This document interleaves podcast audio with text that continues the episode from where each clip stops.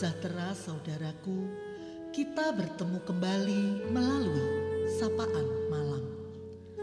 Ada berkat Tuhan untuk kita, firman Tuhan yang akan memberi kekuatan. Saudara, setia dan percaya teruji bukan saat kehendak kita terkabul tetapi ketika yang di luar kehendak kita terjadi. Di heningnya malam ini, marilah kita menyediakan diri kita untuk disapa melalui firman Tuhan yang terdapat di dalam Ayub 2 ayat 9 dan 10. Maka berkatalah istrinya kepadanya, masih bertekunkah engkau dalam kesalehanmu? Tetapi jawab Ayub kepadanya, engkau berbicara seperti perempuan gila. Apakah kita mau menerima yang baik dari Allah, tetapi tidak mau menerima yang buruk? Dalam kesemuanya itu, Ayub tidak berbuat dosa dengan bibirnya.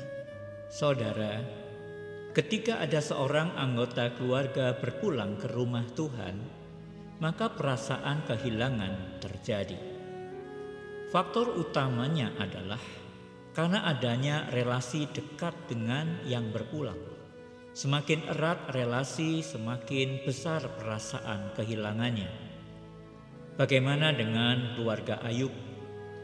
Ketika menghadapi bencana yang beruntun terjadi, dan anak-anak dari keluarga ini semua berpulang. Saudara, istri Ayub mengungkapkan kesedihannya yang mendalam. Istri Ayub terguncang sampai-sampai dia mengajak Ayub suaminya untuk undur setia atau berhenti mempercayai Tuhan. Melalui firman Tuhan hari ini kita disadarkan bahwa seorang yang hidupnya benar seperti Ayub pun bisa mengalami musibah yang begitu hebat. Saudara, siapakah kita ini? Selagi masih di dunia, peristiwa kehilangan yang menyesakkan suatu saat akan dialami oleh semua kita, semua orang. Perasaan kehilangan datang dari keluarga yang memiliki kualitas hubungan di tengah keluarganya. Jadi di balik kehilangan ada bukti sebenarnya akan kualitas kasih di dalamnya. Bagaimana jika ada keluarga yang tidak merasakan kehilangan sedang saudaranya berpulang? Ada juga yang menghadapi kenyataan hingga syok dan depresi. Dalam kondisi inilah istri Ayub berkata, "Masih bertekunkah pada Tuhan?"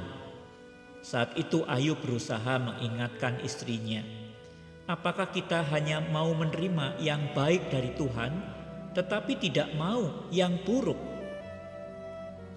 Sikap percaya dan mengasihi Tuhan bagi Ayub berarti sedia menerima yang buruk juga yang Tuhan izinkan itu harus terjadi.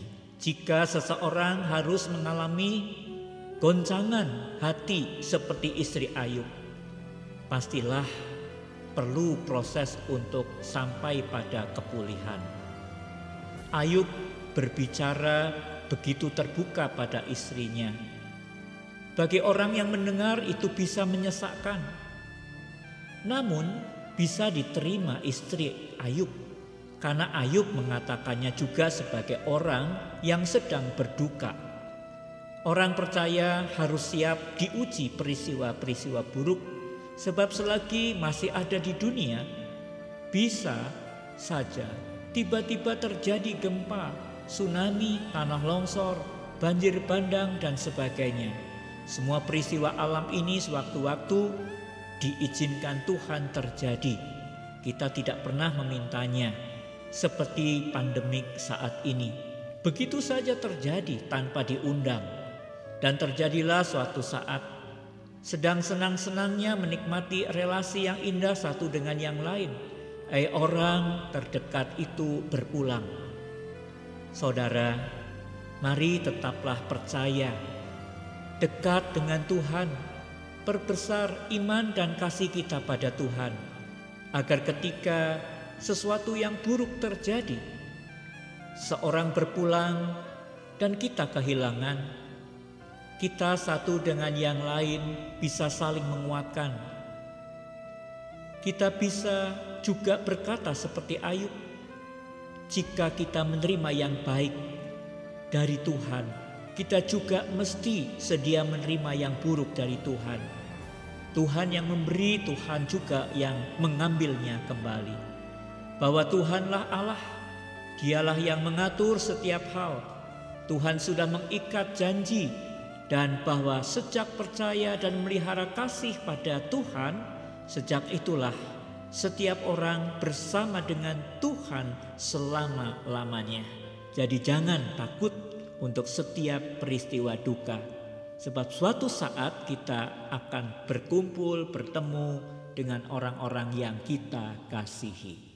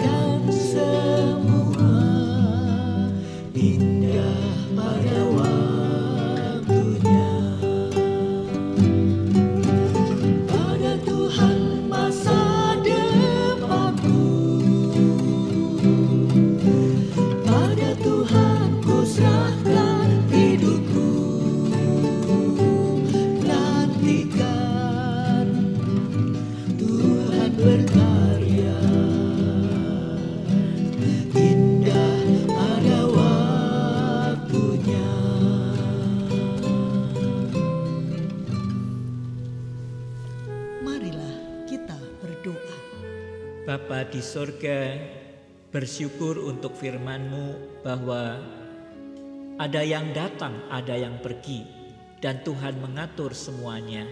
Tuhan punya rencana dalam setiap peristiwa.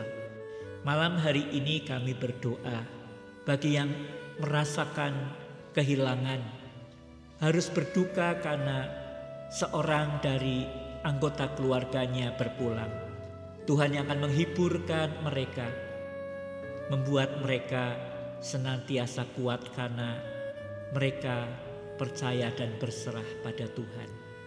Terima kasih Bapa, kami juga berdoa bagi yang sedang sakit dan dalam perawatan, Tuhan yang akan memulihkan mereka. Berkati tiap keluarga, berkati juga ya Tuhan anak-anak kami dalam pendidikan mereka. Malam ini kami akan beristirahat Mohon berkat Tuhan. Dalam Kristus Yesus kami berdoa. Amin. Selamat malam saudaraku. Nantikan senantiasa Tuhan berkarya indah pada waktunya. Selamat beristirahat. Tuhan Yesus memberkati.